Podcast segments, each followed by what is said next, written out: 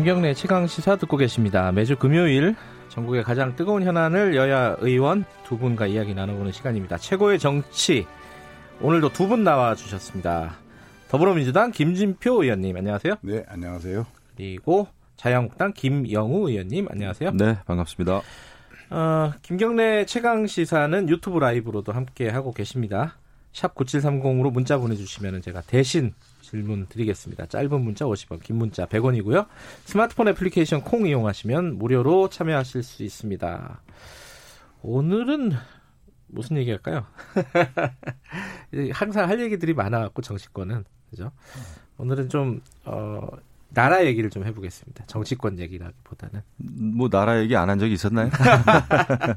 나라 걱정하는 얘기를 좀 예, 해보겠는데 예. 이 어, 최, 며칠 사이에 미국의 그 뭐랄까요 군의 최고 수위부 수뇌부들이 잇따라 그냥 한국을 와가지고 뭐 오는 건 좋은데 굉장한 압박을 하고 있습니다. 일단 뭐 지소미아도 있고 방위비 분담금 얘기도 있고 뭐 그 얘기부터 조금 해볼게요. 지소미아 얘기부터 어 지소미아 연장해라는 취지예요. 계속 이렇게 미국이 압박을 하는 거는 일단은 자영당은 어 연장하자는 입장이죠.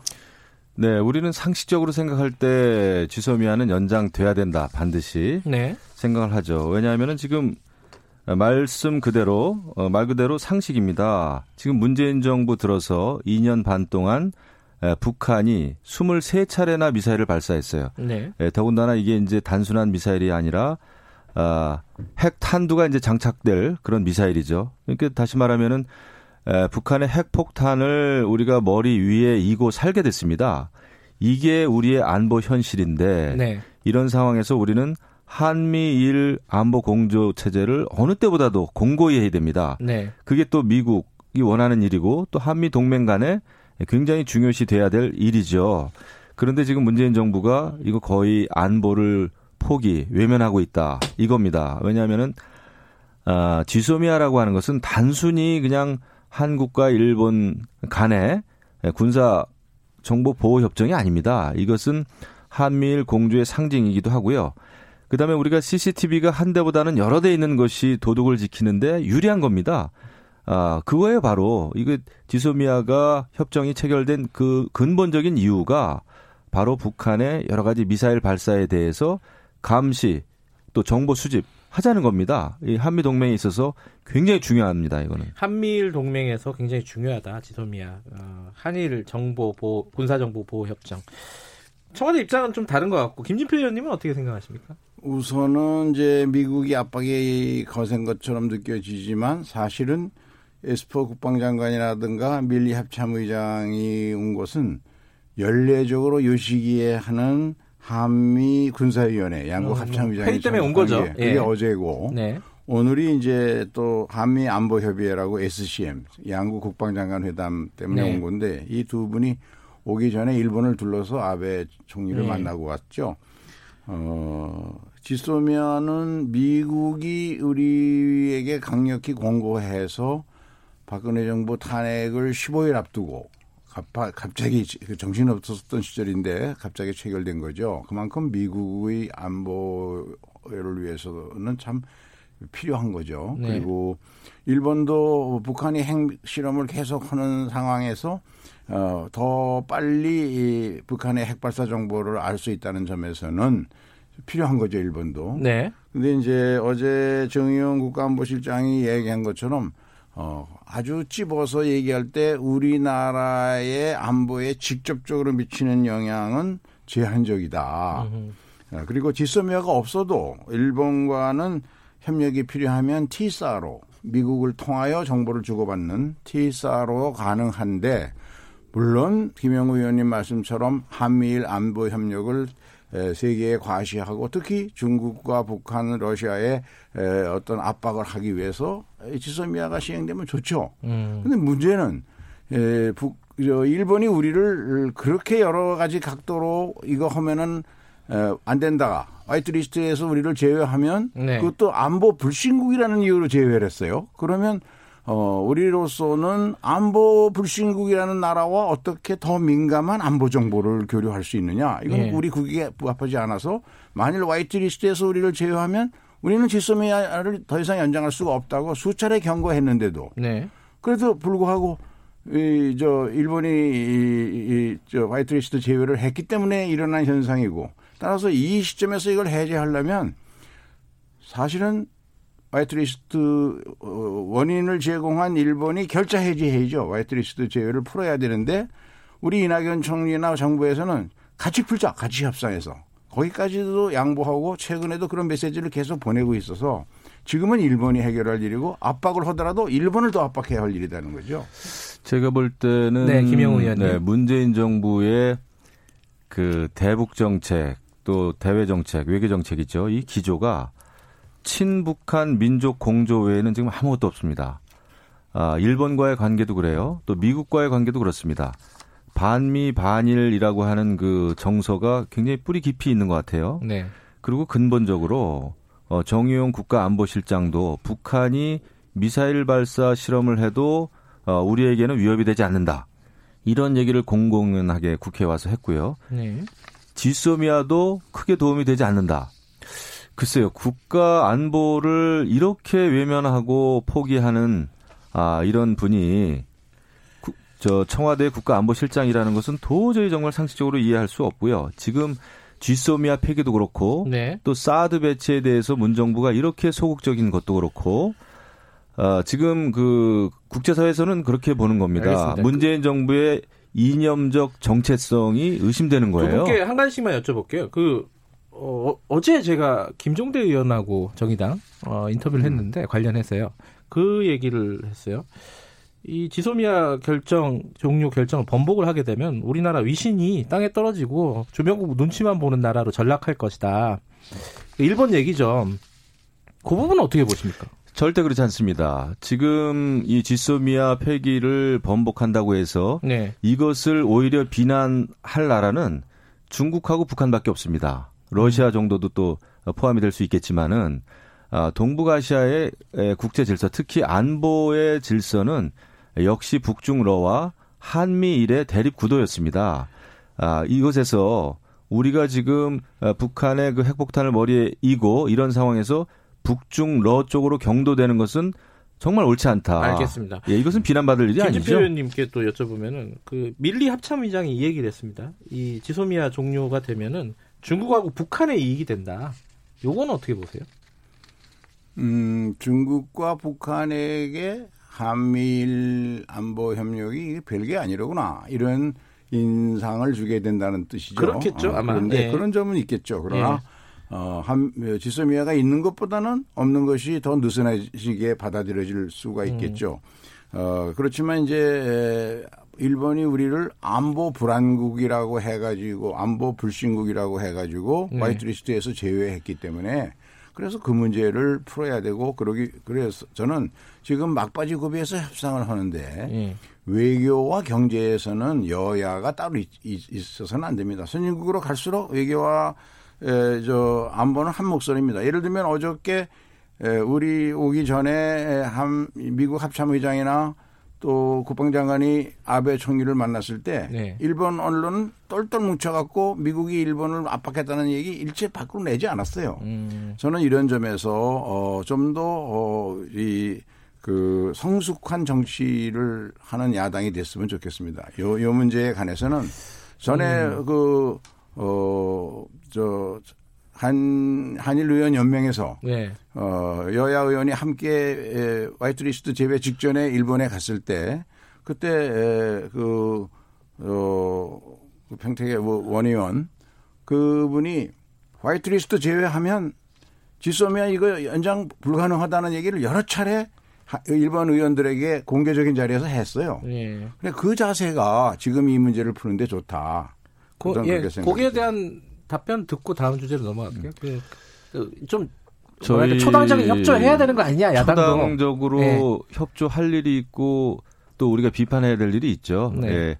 안보에 있어서 대한민국 안보가 이렇게 무너지고 있는 상황에서 특히 이 대일본에 대해서도 그렇고 쥐소미아는 애당초 아, 일본의 에, 수출 규제에 대한 대응 카드로 꺼내서는 안 될 카드입니다. 이거는 국민의 네. 생명과 우리 대한민국을 지키 지켜야 되는 안보의 문제입니다. 그런데 이 안보의 이 중요한 중차대한 더더군다나 한미 동맹 또 한미일 공조 체제에 있어서 이렇게 중요한 지소미아를 그 일본의 수출 규제 대응 카드로 꺼내 들었다는 것 자체가 아, 문재인 정부의 문제가 있다. 알겠습니다.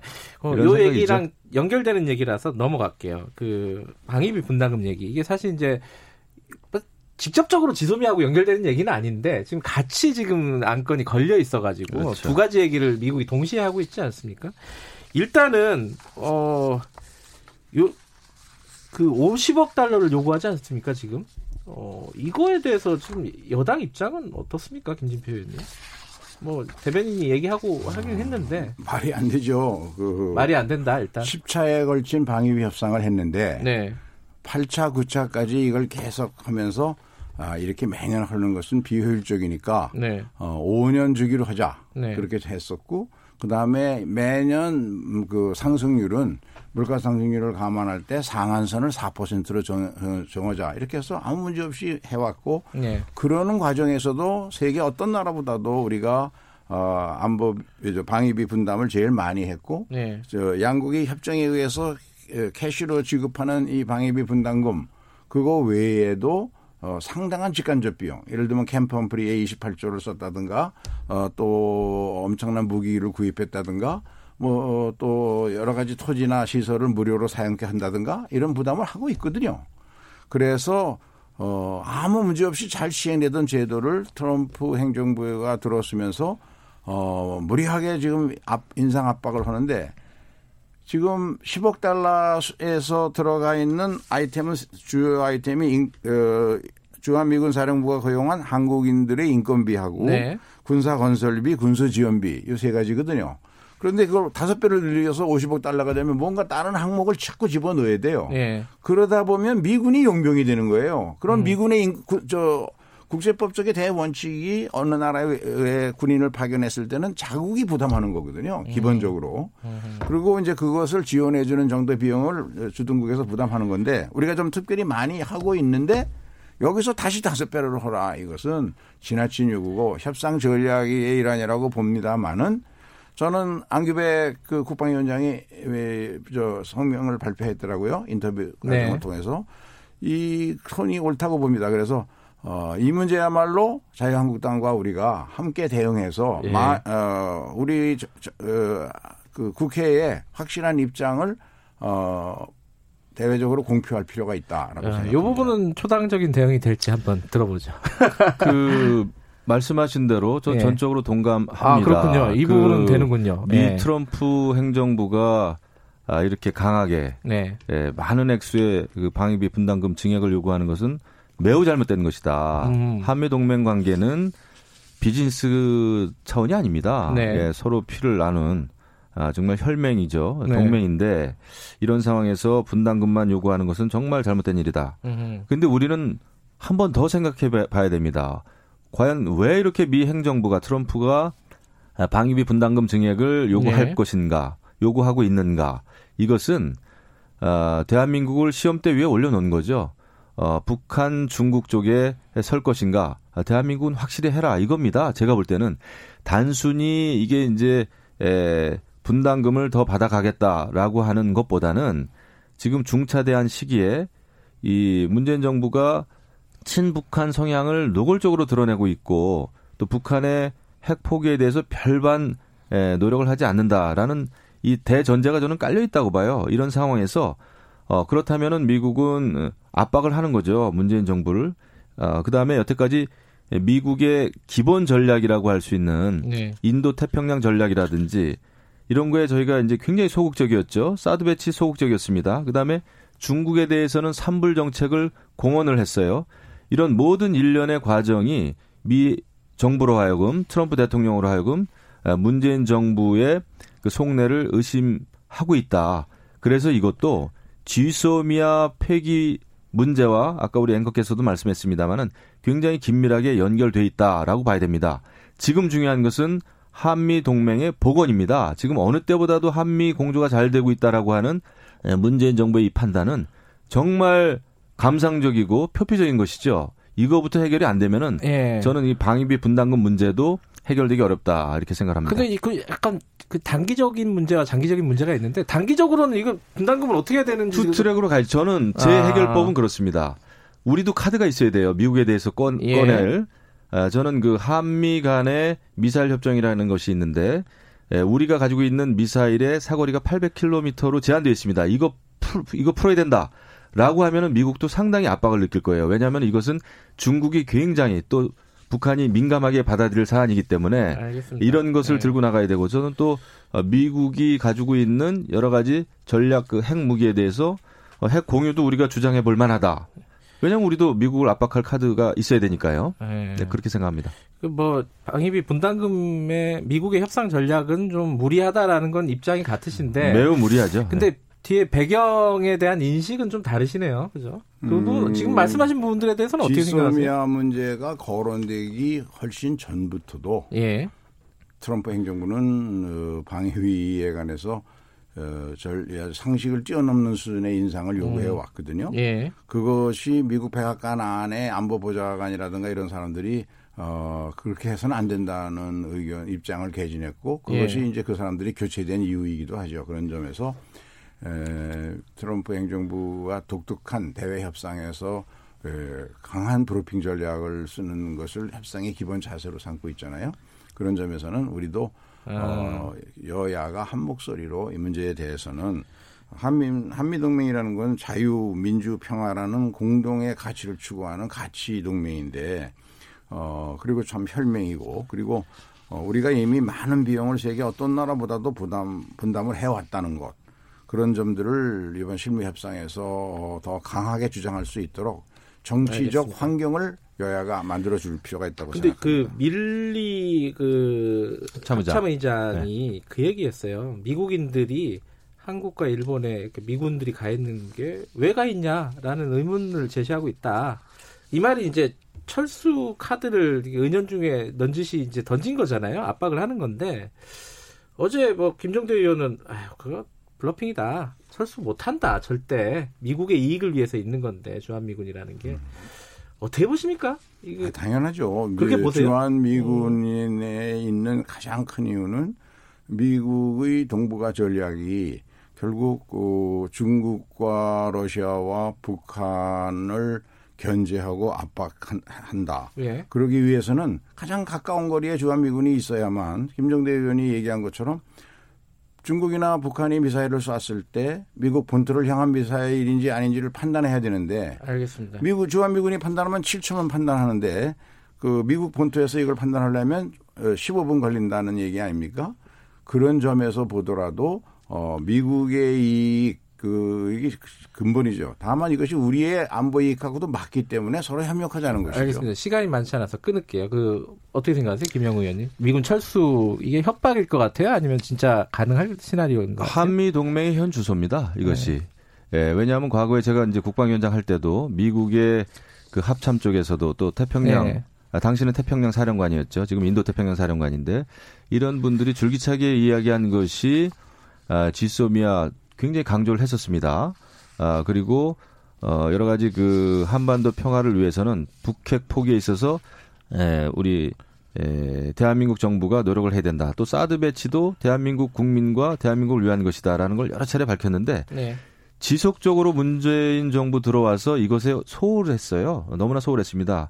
그런 것이 결, 급기야는 군 수뇌부까지 이 한미 동맹에 대해서 굉장히 회의론적인 이런 언급을 피력하게 됐다. 이거는 정말 네. 있을 수 없는 일인데 여기까지 왔습니다. 그래서 그래서 제가 누차 말씀드리는 것이 한미 동맹 반드시 복원해야 된다라는 생각을 하죠. 알겠습니다. 이 시간이 많지 않아서 한 말씀만 드릴게요. 요 최근에 북한 주민 어 북송을 한 문제 이제 강제 송환이라고 얘기를 하잖아요. 그게 어떤 문제가 있- 지금 인권 단체 이런 데서 엠네스티 이런 데서 어, 비판 성명을 내고 있어요. 그 김영호 의원님이 간단하게 시간이 많지 않습니다. 한 1분만 어떤 문제가 있는지 좀. 이거는 문재인 정부가 우리 대한민국이 인권 국가임을 완전히 포기한 거죠. 국제적으로 포기한 겁니다.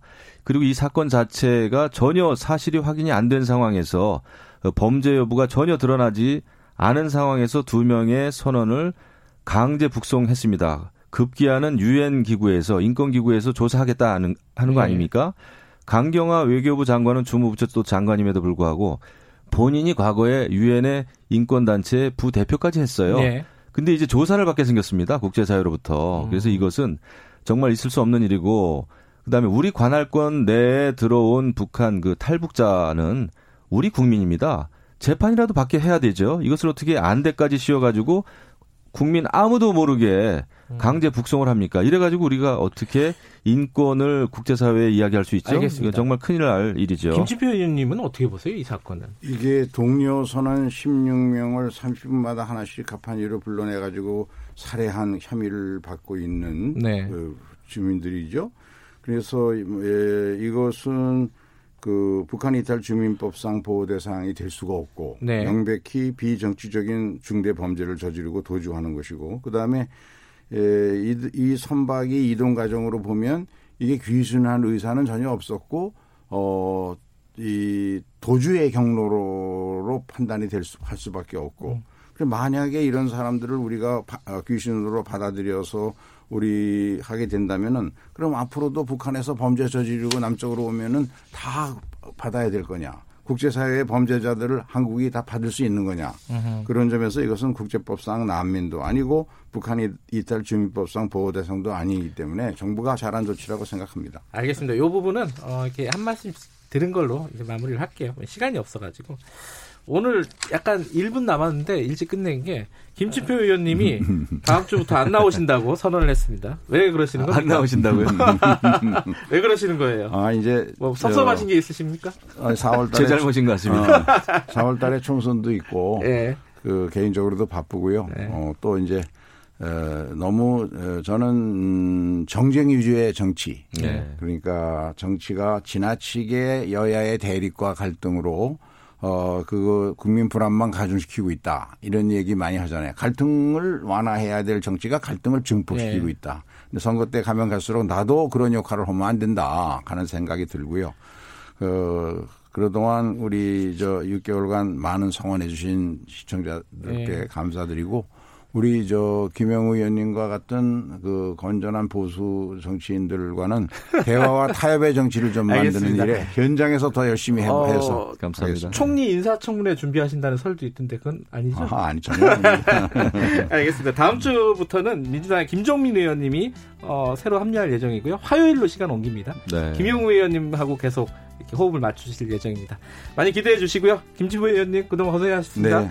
자, 어, 오늘 여기까지 하겠습니다. 두 분 감사합니다. 네, 네, 감사합니다. 감사합니다. 잠시 후 3부에서 뵙겠습니다.